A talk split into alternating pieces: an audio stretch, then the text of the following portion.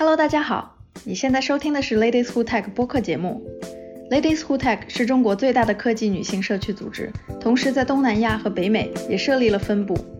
我们的线上活动以促进不同行业、不同资历、不同国家之间的知识交流与社群建设为使命，欢迎来自全球科技领域各行业的女性分享她们的项目经验、知识和观点。今天是我们 Women in Tech 和 Ladies Who Tech 的联名活动，欢迎大家来参加我们的活动。那首先简单介绍一下我们 Women Tech 的分享会，我们每周都会举办一次线上活动，分享科技领域各行各业的专业项目以及经验实例，来增进职场女性的交流和学习。我们的分享内容包括软件工程、数据科学、职业发展等等。如果有哪些话题是你们想要听的，或者有哪些话题是你们想要分享的，欢迎大家给我们反馈。今天我们非常荣幸请来了静啊，静是一位斜杠青年啊，真的做过非常非常多的不一样的工作。那接下来我们就麦交给我们的静啊，然后我们今天还有三三会给我们作为今晚的 facilitator 参与讨论。那接下来我就把麦交给他们了。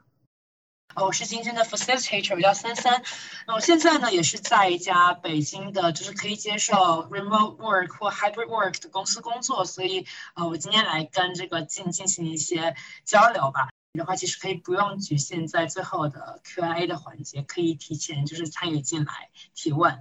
那进，我刚刚看到就是白白介绍你的经历也是非常的丰富，然后也有一些相对小众的尝试和跨界吧，这其实也包括了 remote work 这个工作形式，可不可以跟我们介绍一下你的就是开始远程工作这个契机是什么呢？其实开始远程工作。第一份远程工作是在巴黎的啊科技金融公司，就是这家公司是隶属于欧盟，然后呃也是一个相对初创的公司。那当时是需要调研呃整个欧洲，包括北非和中东地区的科技支付的呃手段，还有他们的痛点，作为一个先期调研。那所以大多数时间是在飞往管辖范围内大呃很多地方的这个路上。那这个是一个开始远程工作的契机吧，因为也是人比较少，那就是白天做访谈去研究产品，晚上做 coding，对吧？就是这是一个比较比较呃紧迫的工作状态。那后来是因为疫情回到中国以后，就是我参加的呃我加入了一家游戏科技公司，游戏相关呃海外游戏相关的产品。那这段时间大家也是没有办法进行 face to face 的工作，所以就开始了这种呃正式性的远程工作吧。嗯，然后我即将回归到正式工作的过程是在 明天，我会加入字节跳动，那呃也是做产品运营的工作。那这其实就是很经过了很多的切换，就是从 onsite 到远程，在远程到 onsite，然后国内外的远程的经的就是工作都经历经历过了。就想在切换到 remote 这个过程中间，你有没有踩过一些坑，或者是呃做了哪一些改变？首先，就是 onsite 到 remote 这个有两种情况，一种就是只有呃你或或者一小撮人作为这个这个公司的一个小众群体开始 remote，这个是一个比较艰难的过程。第二种呢，就是大家都开始 remote，然后这个其实是相对 fair playground 的嘛，这个这个是两种状况。那其实我觉得我踩过的坑更多的是在第一种情况底下，就是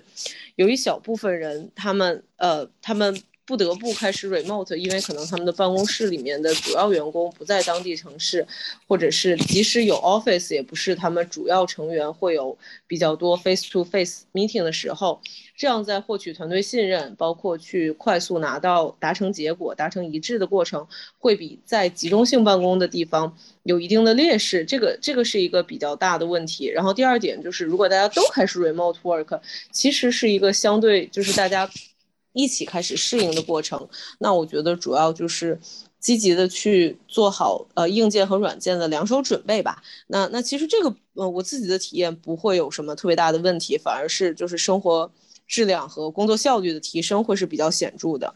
你刚刚说到就是可能会有单独在呃某一个办公室做 remote 的时候，信息跟包括和大部分团队成员的沟通，因为远程嘛，没有面对面建立信任的一些机会。那这个问题你是怎么去解决的？其实我我我觉得我解决的不是特别好，就是，呃，就是我刚回国的第一家公司，那团团队的主要成员和上级领导都在上海，然后我作为这个 team 唯一一个在北京的人，就是我会觉得这个时候的沟通，比如说及时性，还有呃信息的清晰度，是其实是比相对在上海的同事差很多的。我觉得我做过一些不太成功的尝试吧，一个就是比较 official 的，一直写邮件去跟进进度，但其实人家也是有选项可以不回。然后第二点就是，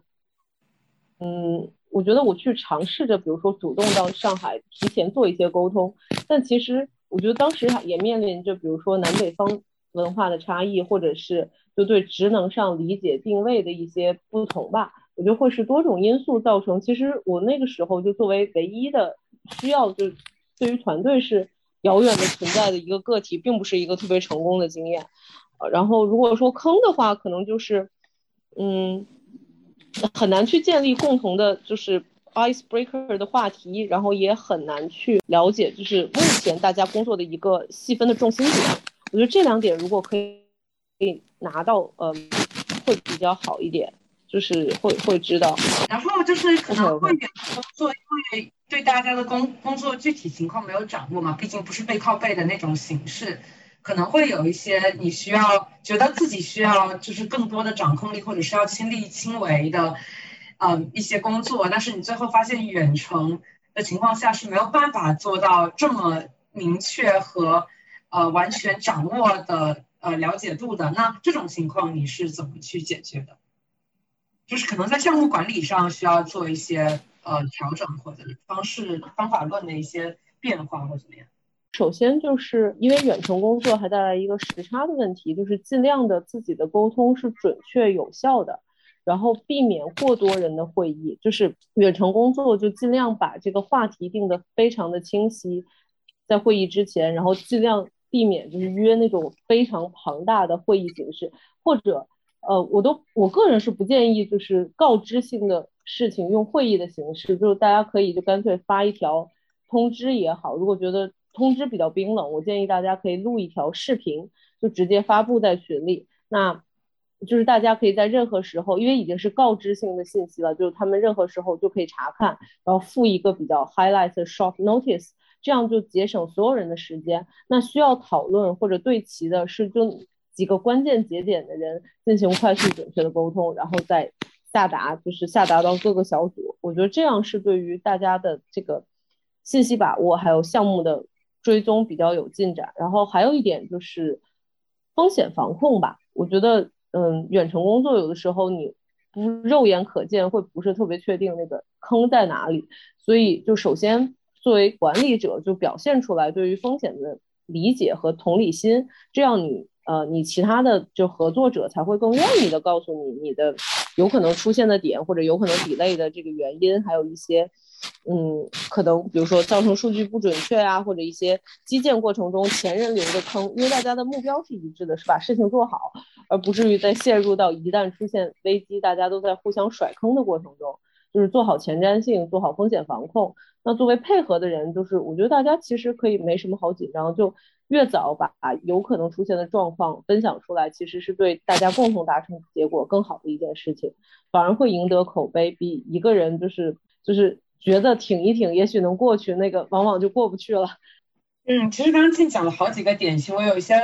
补充吧。你刚刚讲到，可能有一些工具，或者是其实现在因为技术越来越发展嘛，而且去年疫情过后，这个远程工作其实变成一个大规模的实验，然后也有很多工具就是做了更好的支持。啊，像海外用的比较多，可能 Room 就是一个，就是你说录视频给同事，就是这种异步沟通的工具，其实。都非常的成熟。国内的话，呃，字节的飞书和腾讯会议的这种异步和转文字，其实都做得非常的成熟了。就是其实可以拿来做一些，呃，这样子工具的探索和使用，其实可以减少这种开大会，然后百分之五十时间都在开会这种情况的出现。另外，你也讲到说，呃，可能，呃，在出现一些问题的时候，就尤其是职场初期，我们作为配合者，在在远程的时候，因为可能。觉得自己工作没有做完，就心理压力很大，很焦虑，然后就埋头把它做完。其实这个是一个可能会产生风险的点。一旦出现可能或者可能出现什么问题，其实应该要早尽早的和你的协作者去沟通这些问题。这样子的话可以让整个项目的风险是可控的。对于职场新人来说，因为我也踩过一些这样的坑，就是需要提前的在从项目的维度去做一些把控，而不是说我就要卯着劲儿把我手头的活给做完了，反而造成这个项目延期，或者是我。多做了一些不必要的工作，浪费了一些时间。然后其实，呃，就你刚刚也说到，是可能会有一些文化差异啊，或者是一些你自己没有考虑过可能会出现的风险点，能不能分享一个实际的案例，讲一下你是怎么去展现出同理心？就是就是，或者所有的初始化的项目吧，即使是大公司一个相对，啊，没有那么成熟的项目，也会经历这个阶段。那我觉得就是开飞机说的就是大的。呃，我们可能排好优先级，说有三个关键目标，我们去完成。那在完成目标的过程里，会出现无数的 bug，是大家没有办法预想到的。那就是尽快的去修缮，或者说短期、长期在各种有可能的条件下，找出那个不太完美，但是能让它先运转起来的修缮、修缮呃修缮过程和修缮结果吧。然后心态上就是 OK，事情发生了，那我我们也理解承认它不是很完美。然后错了就错了，然后错了以后就是把它当成一个 learning，大家就就继续往前 move on。然后，然后另外就是安抚其他的乘客。其实我觉得东亚人就是对于这个错误，可能大家心理压力都挺大的。我我以前也是这样的，但是嗯，就接触了跨文化的团体以后，我觉得可能大多数国家，尤其是欧美或者非洲，他们觉得错了这就是工作的一部分，然后修正错误这是你甚至。工作职责里的一个非常分内的工作，不是一个就是对外的惩罚。然后，因为做游戏行业，可能这个群体也更 open 一点，就是因为错了确实也没什么的，就是多给点金币呗，就就也对吧？不出大事儿。所以很多播客都会把自己出现的 bug 做成那种 YouTube，有的也变成了网红，去直播自己出现过的 bug，然后也很多程序员的吐槽大会都在就把这个当成一个。生活的调剂，就是我觉得大家对于错误或者是定义错误问题这件事儿，可以开放一点的心态。然后所谓的安抚，我觉得大家也可以有一些就是幽默或者有一些就是比较有意思的这种调侃。有时候事情就过去了，就大家不要老觉得说啊错误我去写一个事后的分析，就是写检查是一种惩罚啊，它就是单纯的是一种网红行为。我觉得这样会让大家就远程工作的时候会少一些焦虑，然后把。更多的精力放在解决问题，或者说探索新的这种发展方向上面。嗯，对。然后其实就是呃，错误不一定是就是是你的绊脚石嘛，可能绕了一个弯路会有其他的一些收获。包括你说就是会把中间一些错误变成一个展示你产品的一个机会，或展示你技术的一个机会，往外。Pose 出去，从技术人的角度来说，其实我踩了一些坑，我发做了一些 bug，写了一些 bug 出来，我怎么去发现它，怎么去修复它，这个路径其实，呃，对我自己来说是一个很好的学习机会。另外，我交流出去也是构建我自己技术影响力的。远程的时候要怎么去做一些 manage up 和 down 的方法？我先聊一下向上管理吧。我觉得就是把必要的信息给你的上司，就是弄清楚。你的上司更关心什么？因为其实就是有一个，我觉得可能创业企业这个不一定在这个数据中，但大多数企业就相对稳定型企业，其实你上司想起你这摊事儿的工作，可能是你想起他的二十分之一，就他只有。百分之五的时间在想你这摊事儿，然后你抓住这百分之十的时间跟他说清楚他感兴趣的事情，既给他省时间，也给你省时间。大多数时候，你担心你上司会不会对你印象不好，他真的没有功夫管你。然后，因为我自己也管理团队，我觉得我大多数时间可能在跟别的团队对对齐，然后再操心对我要做好向上管理。然后真的就是去 coach 我的下属，我也很想做了，我很希望他们成长。但就是他真的不是在我。非常优先级高的地方，所以大家首先对于 manage up 不用不用 overthink 那么多吧，尤其是职场初期的人就特别紧张，说我老板怎么想你？大多数时候你老板没工夫想你。然后另外第二点就是说到这个信息准确性的事儿，举个例子吧，就我之前是在 commercial 就是商业化团队呃去做相对技术性技术相关性高的地方，那我踩过的坑就是我非常愿意去跟我的上司去探讨说，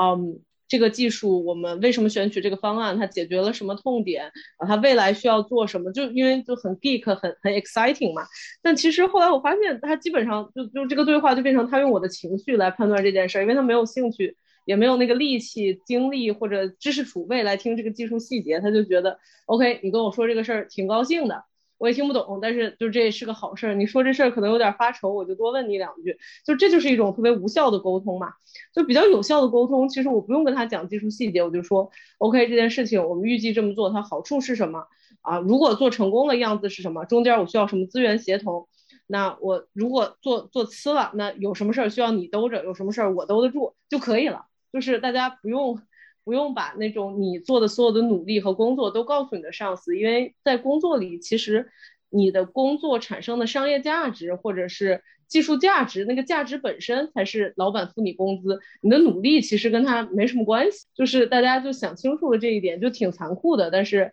但是确实是这样的。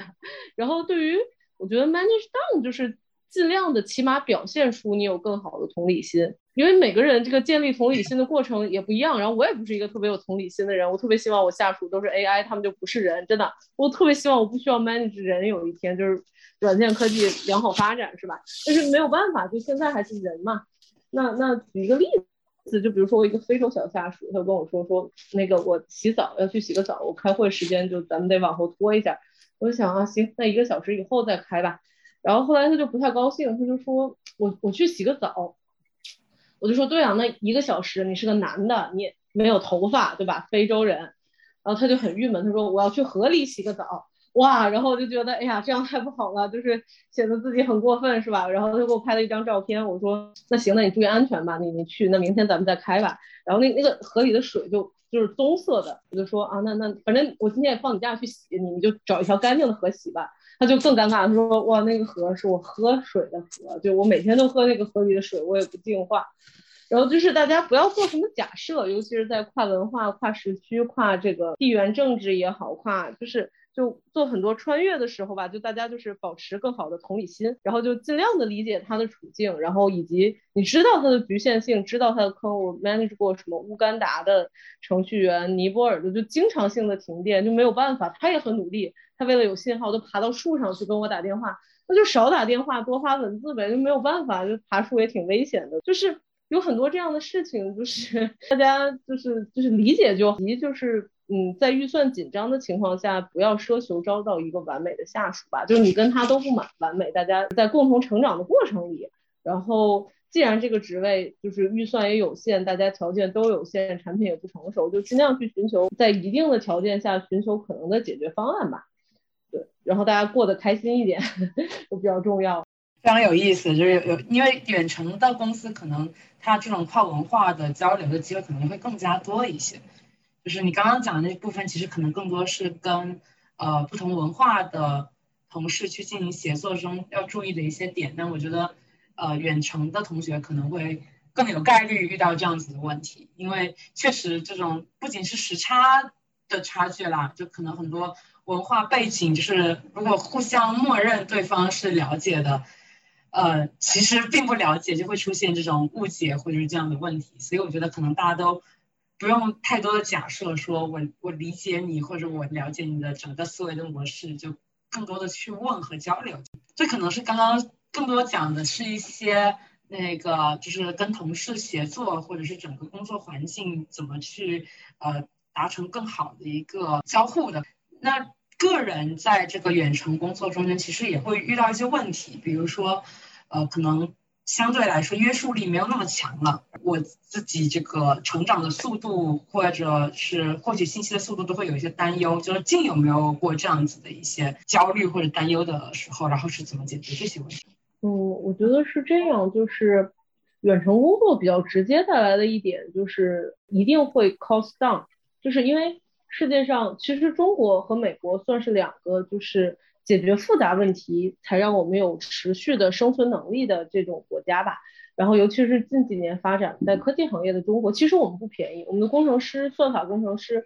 不亚于美国，可能美国就福利稍微好一点吧。但中国和美国之所以我们存在，如果打开远程工作这个门，不是说因为你会做单一的代码贡献，或者就是相对就是如果别人，比如说印度人会做，巴基斯坦人会做，甚至。非洲的肯尼亚、乌干达人，他们都有工程师，他们非常便宜，不需要社保，不需要任何的社会福利性保障。那在这种情况下，你怎么去战胜过他们？比如说，就是你的工作如果可以单一拆成十个非洲人干，那你基本上就被干掉了。就是从资本的角度，你就没什么必要了。你怎么能够保持自己一直是去解决复杂问题？你的不可替代性比较大。其实我觉得这个是远程工作带来的一个比较本质焦虑吧。就是我如何不被十个或者一百个非洲小小兄弟取代？几点吧，我觉得一个是解决复杂问题的能力，就是中国和美国好的点呢，还是说在于信息迭代非常的快速，然后我们的数据多，我们的人口红利大，或者是我们本身算法很先进，所以就是保持自己这种知识的新锐性，就是坚持读 paper，坚持去参加行业的学习，然后坚持去知道分领域比较走在前面的。算法是什么？比较走在前面的技术手段是什么？或者实现方式是什么？然后跟自己相关性多的就多学习一点，然后跟自己可能相关性不那么大的，只是作为了解，这样你才能保持自己是先进的。然后第二点就是解决复杂性高的问题，就不要就是就是我觉得如果同样的一个项目，然后如果我用同样的手段去解决，其实我自己是比较警惕的，就是觉得说，哎，如果这个方式。别人会了，他多长时间能够干掉我？然后第三点就是自动化，远程的公司的工作一定会大量的推自动化，甚至发信息，然后销售管理，所有呃市场管理，所有的能够自动化的地方，甚至开会的自动化这种纪要什么的，一定一定会不停的在推进。那你在这个自动化的项目中，其实特别直接的可以看到业务趋势，就哪些可以被自动化的业务是一定会很快被取代的。那其实针对于游戏行业，主要就是运营，就是。一些比较琐碎的、重复性较高的劳动，一定会快速被软件本身或者 AI 本身取代，然后人肯定跑不过算法。所以在这几点上，我觉得大家弄清楚自己怎样会被取代，怎样能够保持竞争力，这个就是在这个行业里你的生命周期会延长的一个方法吧。嗯，我觉得你刚刚提到的，呃，其实是一个整个框架的问题，其实包含了呃学习的路径，然后学习的方法和一些，比如包括。岗位的选择就是你职业发展方向，你要觉得是一个顺应它那个趋势，而且不会在至少近几十年内不会被机器所取代的一个这样子的角色。可以结合你的，比如说一些实际的经历，比如说你是想要去做一个，呃，出于什么样的想法，觉得决定要去学一个东西，然后你怎么去获取一些相关的资源嘛？嗯，那我举一个例子吧，就比如说世界上可能有，就是中型的游戏引擎可能有大几十种，然后我的曾经有一个工作呢是去一直在开发就是插件，就基于不同游戏引擎的插件。那刚开始我也是觉得 OK，我去学习游戏引擎，然后去做开发，然后去呃 iOS、安卓什么服务端、客户端，就很很传统的软件开发开发思路吧。后来我发现一个很大的问题就是。其实做游戏开发，它的国际化程度非常高。那就是如果我一直在用我们的工程师的能量也好，或者我个人的学习，我去探索完各种就是游戏引擎之后，就只是在做一加一加一加一这样的工作，这是一件就还挺危险的事情。后来我就去学习了开源的管理，因为其实游戏行业也比较开放，大多数人就是做游戏，可能是当然他们会赚钱了，但钱不是一个第一优先级，就是。还是快乐比较多，尤其是在游戏引擎开发的这个小的社群里面，就发现很多人会自动化的贡献代码，然后把这些代码整合起来。其实这个是需要一个解决复杂问题，因为你会看全世界各种代码以及不同基于不同系统的不同 coding 方式的代码，然后你把它们整合起来去做成一个插件，或者作为插件的补丁也好，作为插件的不同的组件也好，然后去管理这个，其实就是在解决创新性比较高。然后比较复复合性，呃，技能要求多，以及比较顺应，就现在的开源是一个开源管理软件是一个，其实是未来的趋势。然后包括融入一些 NFT 或者是一些各种各样的区块链的技术，呃，都是一个比较重要的顺应时代的这种解决问题的路径。那我觉得这个是一个案例，就是，嗯，当然我可以要更多的工程师，然后一个一个一个去开发，那可能对我自己的。成长，甚至对于就是其他我下面的工程师，这就不是一个很好的路径嘛。就这些技能，他们以后到市场上的价格是相对低的。就是那怎么让自己和你的小伙伴们成为一个价值越来越高的人？你要从就我觉得是要从更加了解行业趋势，了解就是上下游供给和需求的方式去做改变。其实这样就对于我们一个个体来说，这要求对于那个信息的获取和消化能力其实是比较高的。就是你需要获取很多行业资讯，去了解，比如说你的上下游和你之间的一些关系和有哪些可以突破点。那其实中间会遇到一些呃，比如说比较新的领域的知识。那可能对于比如进入职场一段时间之后，可能那个领域的知识对你来说是陌生的，那你怎么去开始一个就是完全崭新的，或者是相对并不那么了解的方向的学习？哦，我觉得就是信息大概我是把它分成几类吧，一种就是资讯性信息，就像你每天读新闻一样，在一个行业里，你一定要是每天就是就碎片化的时间去阅读说。呃，这个这个行业发生了什么？就这件事儿是，哪怕它是碎片的，它是要一直刺激你。第二就是还是要读报告、读论文。我我觉得这个是，尤其是大家有海外教育背景的人，我觉得是最大的获益。你去系统性有带着探究性的思路和比较严谨的这种研究性、批判性思维去去去坚持这样的训练，就是这个对你去做一些比较中立或者比较客观、有有 insightful 的判断是很好的。然后我觉得对于技能，就是还是要 下地干活。我觉得这个跟商业可能不是特别一样。商业就是，如果你目标是做一个非常商业化，一直在这个道路里前行的人，可能不用在技能就动手干活这件事儿上 特别下功夫啊。但我觉得，如果是更工程师类型的，嗯，反正我一直还是 hands on 的去 coding，然后去学新的语言，然后去考新的新的试。但不是说我要去真的在工作里去 coding，但是我要去感知它，去触摸它。然后其实，在考试或者互相去完成一个小目标的过程里，这样认识的小伙伴，他们会建立就比较 solid 的社群吧。然后这个社群会维系的比较好。比如说不是就可以去参加一些像跟 NFT 啊或者。一些新的技术领域相关的研讨会，还有一些黑客松，我觉得这就是一个不错的去认识有效社交环境的这个这个过程吧。然后一起一起，我觉得把钱花在买论文上还还是挺值得的。该买数据库买数据库，该买论文买论文。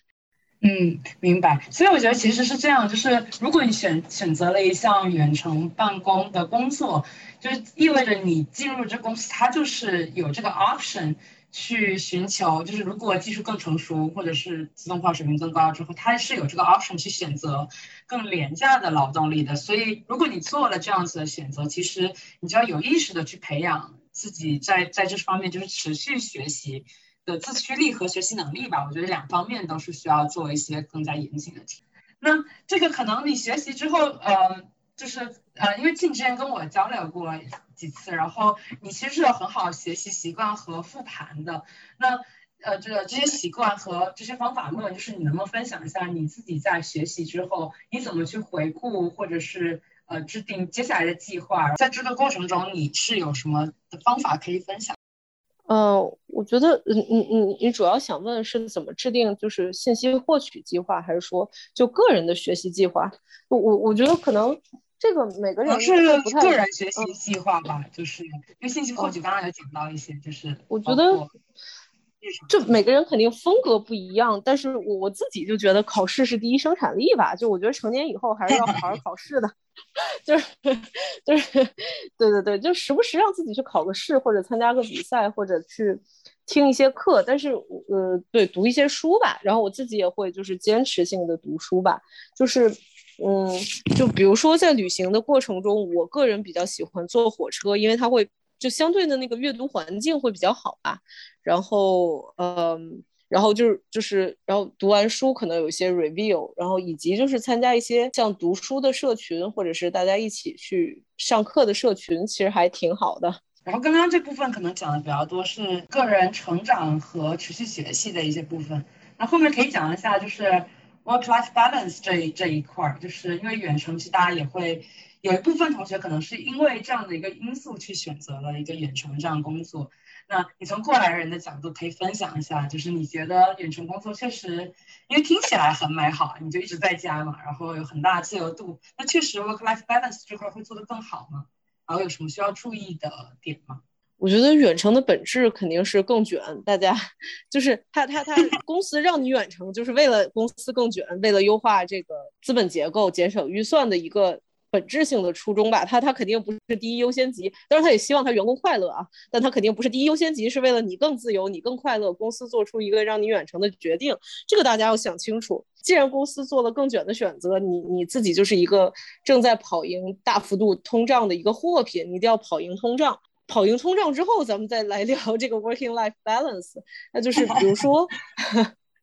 对对对，你你已经成为了一个更更可怕的货品，在一个高度的市场交易环境中，对吧？然后在在这个过程里，我觉得首先就是你的时间是你的交换货币，就是你在这个市场上未来升值的交换货币，更多的是这个时间。而且坦白讲，其实远程工作的工资薪水是比在固定工资是要低的。这个大家要有心理准备啊，就是你要做好一定的这个降低工资的准备，享受自由。第二就是做你自己时间的这个主人吧，嗯，比如说一定要留好 buffer，因为远程工作，比如电脑坏了、没有电了，各种情况你都要自己去去去解决。就是包括你去了一些，就是我我也是去背着电脑去很。很多就是比较艰难的地方，但是肯定那几天我不会安排高强度的这种联调会议啊，或者不会安排大幅度的调试测试，我可能就只是写写文档，就是这些东西都是你提前要规划好的。呃，学会焊主板吧，就学会修电脑的基本技能真的很重要。我是随时带着电路板的。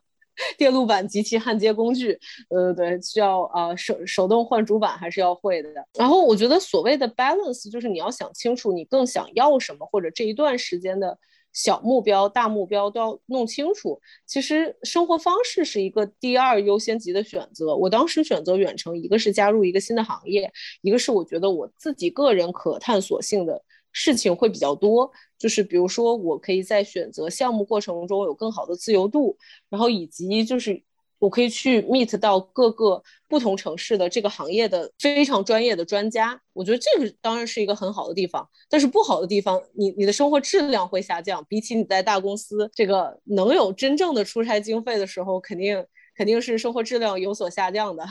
对我给大家举一个特别直接的例子，我现在在 China Joy 吧，上海就是游戏行业的一个盛会。那我那些在大厂的同学们都住在五星级的酒店里，只有我需要对吧？赶最后一班地铁来到闵行区，那也很好啊，也很好，住 Airbnb 也很有趣。那肯定你享受不到大酒店对吧？你还得跟别人合租一下什么的，就是这个就是 working from anywhere，你需要想清楚的。如如果你特别享受那种。高大上的商务场合，就是你的预算肯定是要控制好，嗯，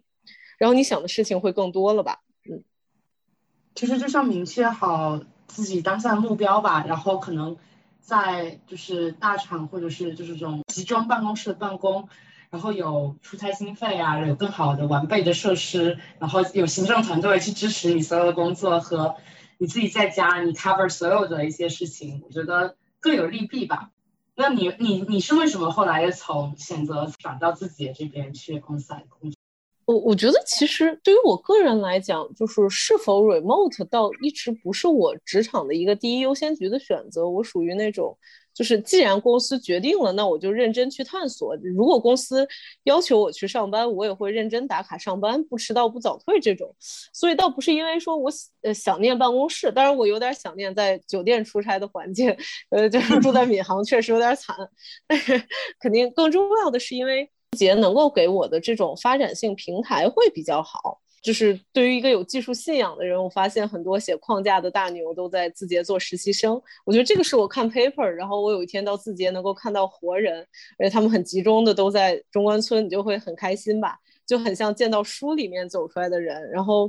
另外就是我觉得也是有一些家国天下的情怀吧，就是因为在海外游戏领域，确实谷歌、苹果、Facebook 对中国客户的打压是非常非常严重的。那我觉得字节作为一家。本土企业就是跟他干，对吧？为什么中国的算法这么好，我们跑不过？我就觉得起码我们比划一下吧。希望有一天就是字节，就因为我是做 ad network 这一端，然后我觉得我们不输谷歌，可以盖过 Facebook 呀。我我们在日本已经做到了，我希望能在全全世界都做到吧。嗯嗯，明白。就是其实工作的性质和那个其他目标对于相比于工作形式来说，对你来说更重要？可能还是要就是想到这个工作到底为你目标的这个追求过程中到底产生多大的意义吧。那现在你离开远程办公了，就是你觉得远程办公这段经历给你最大的收获，或者是你会想念什么东西吗？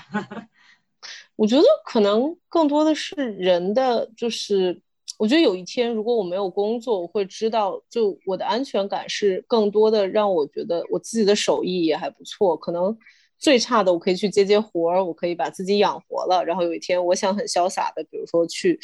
去拉美旅行或者什么的，我觉得会会让我的人生变得更轻松一点吧，就是不再依赖于纯粹那个。大厂的光环，就是我选择去大厂是一个自我选择，但是就不不是非常依赖于公司。然后第二点就是认识全世界的小伙伴吧，就是大家感情真的非常非常好，就是远程工作倒真的不会影响同事之间的感情吧。我觉得这个也是我自己很惊讶的。然后真的就是地地图上可能有几十个国家，因为那里有有我的小伙伴，大家一起修过 bug，特别好，我就很想去。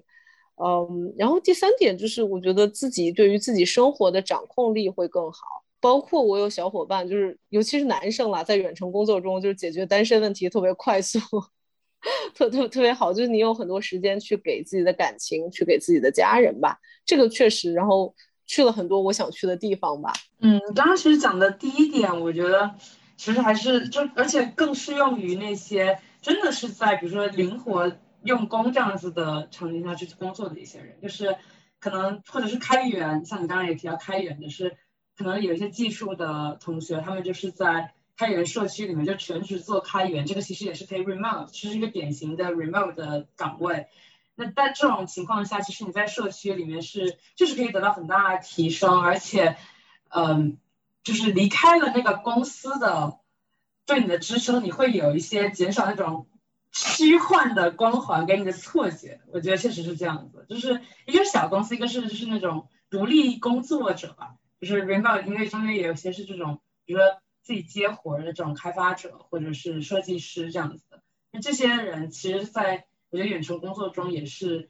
对于自己的价值会有个更客观的认定。然后最后是想要问一下静，就是说如果。在今天的观众里面，有一些同学是想要去寻求一份远程工作的，你会给他们一些什么样的建议吗？我觉得首先就是看你想寻求的过程是什么。如果你是想换一种 lifestyle，那你就尽情的去体验，就是拿着电脑去你想去的地方，但是就是遇到遇到困难再去解决困难。如果你是说你希望能够就是躺平，这事儿就基本别想了，不可能。远程工作就我刚才讲的肯定会更卷嘛，但是如果你说我想为自由职业者做一个准备，那我觉得这是一个很好的契机，就是你不用一步到位说我自己开公司或者我自己注册一个个人的呃一个什么样的牌照，我可以先从远程办公开始，然后让自己越来越独立啊。包括我有同事就是在远程工作。经历比较多的时候，进行了那种创业呀什么的，就也也是一个不错的尝试，发展了自己喜欢的方向。所以就是边走边看着呗，就是远程可以作为一个切换的，呃，一个中间的状态，就是你还是有一个公公司在给你付薪水，有养着你，但是你同时，呃，就是在如果没有那么卷的时候，稍微有那个一些经历的情况下，因为自由度还是比较高，你可以去做各种各样的尝试。就是远程还相对来说是中间一个安全的阶段，对，可能是，嗯嗯，行，那我今天问题我大概准备了这么多问题，然后看一下今天在的呃各位姐妹有什么问题可以跟进，随时交流，就直接开麦交流就可以了。啊，我有一个问题想问一下，就是说你在远程工作的时候跟不同。级别或者背景不同团队的人去沟通是怎么去确定？嗯，是什么样子的形式和 frequency 是最理想的状态？就是你有什么怎怎么样去考虑这个问题？我觉得看你这个沟通的目的是什么。我觉得如果你要对齐信息，那那就是短平快嘛。就是比如说这个项目。就在进行着，你就可能甚至嗯，每天每半天都要对齐。如果他就是你你只是需要告知他一个事情，我觉得就都可以。就是你觉得有必要跟他说，就跟他说。如果你要想从他那边获得信息，我觉得你要做好准备，对方可能对你这边的优先级不高，你要想办法让他感觉说 OK，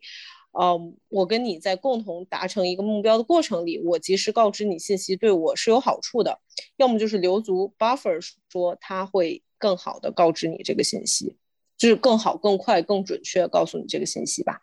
我觉得 frequency 主要是看你要实现的目的。嗯，明白了。那这个你会在就是一开始的时候，嗯，因为我自己是做咨询的，所以我其实经常换团队和客户。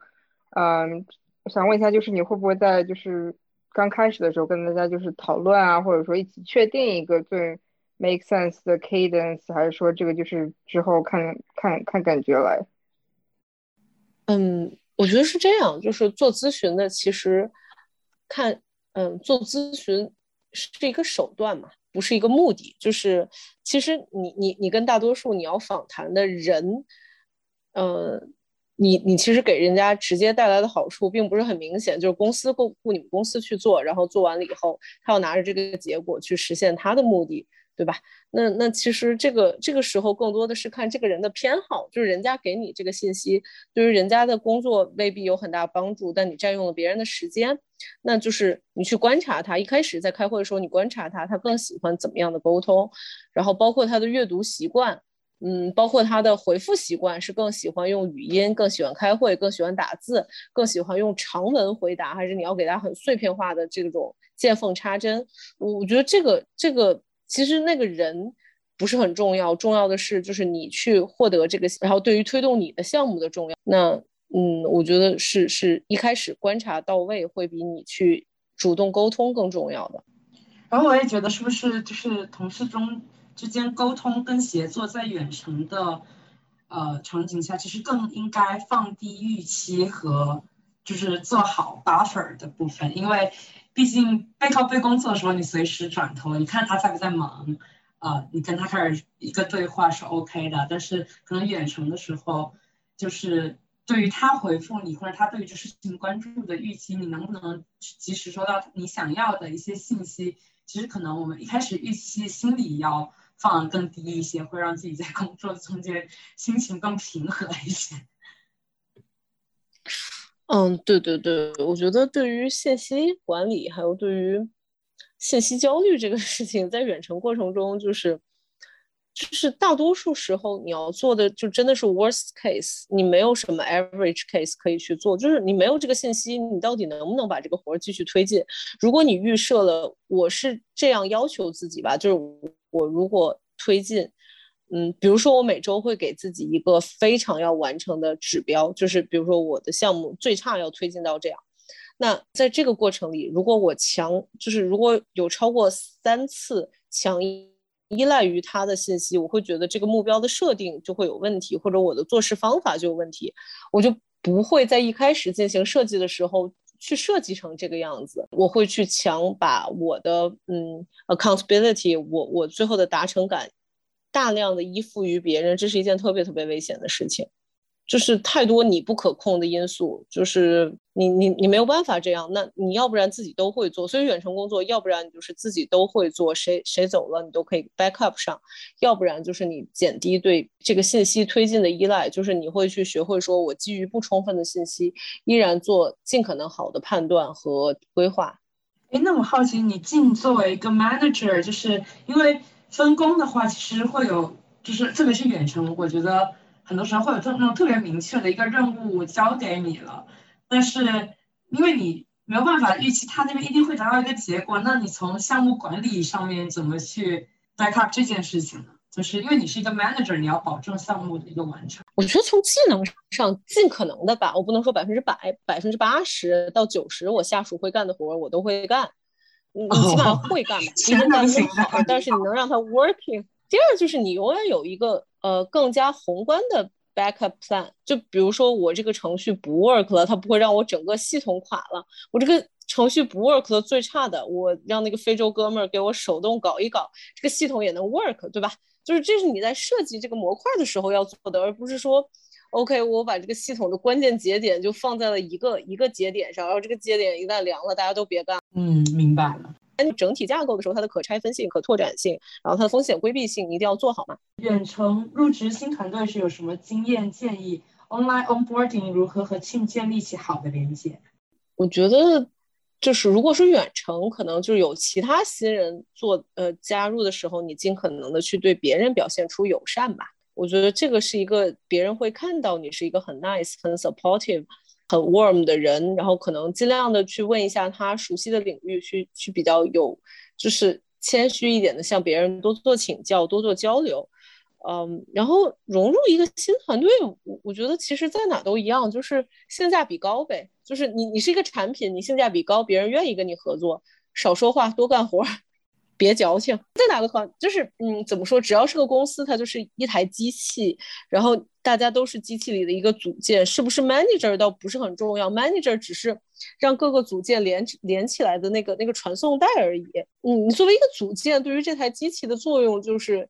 不要出事儿，然后尽量的便宜廉价，然后运转时间长，呃，产能高，就就就这样吧。好，那今天我们分享就到这边吧。然后非常非常感谢信今天抽时间，要回到北京的前夕还抽了一个小时来跟我们做一些分享。然后今天分享就到这里，然后也非常谢谢大家参与，感谢大家的收听。如果你喜欢我们的内容，你可以在微信搜索 Ladies Who Tech Digital，关注我们线上活动的公众号。欢迎大家留言评论与我们互动，希望大家把我们推荐给朋友们，帮助我们把知识和女性力量传播给更多的人。我们下期再见。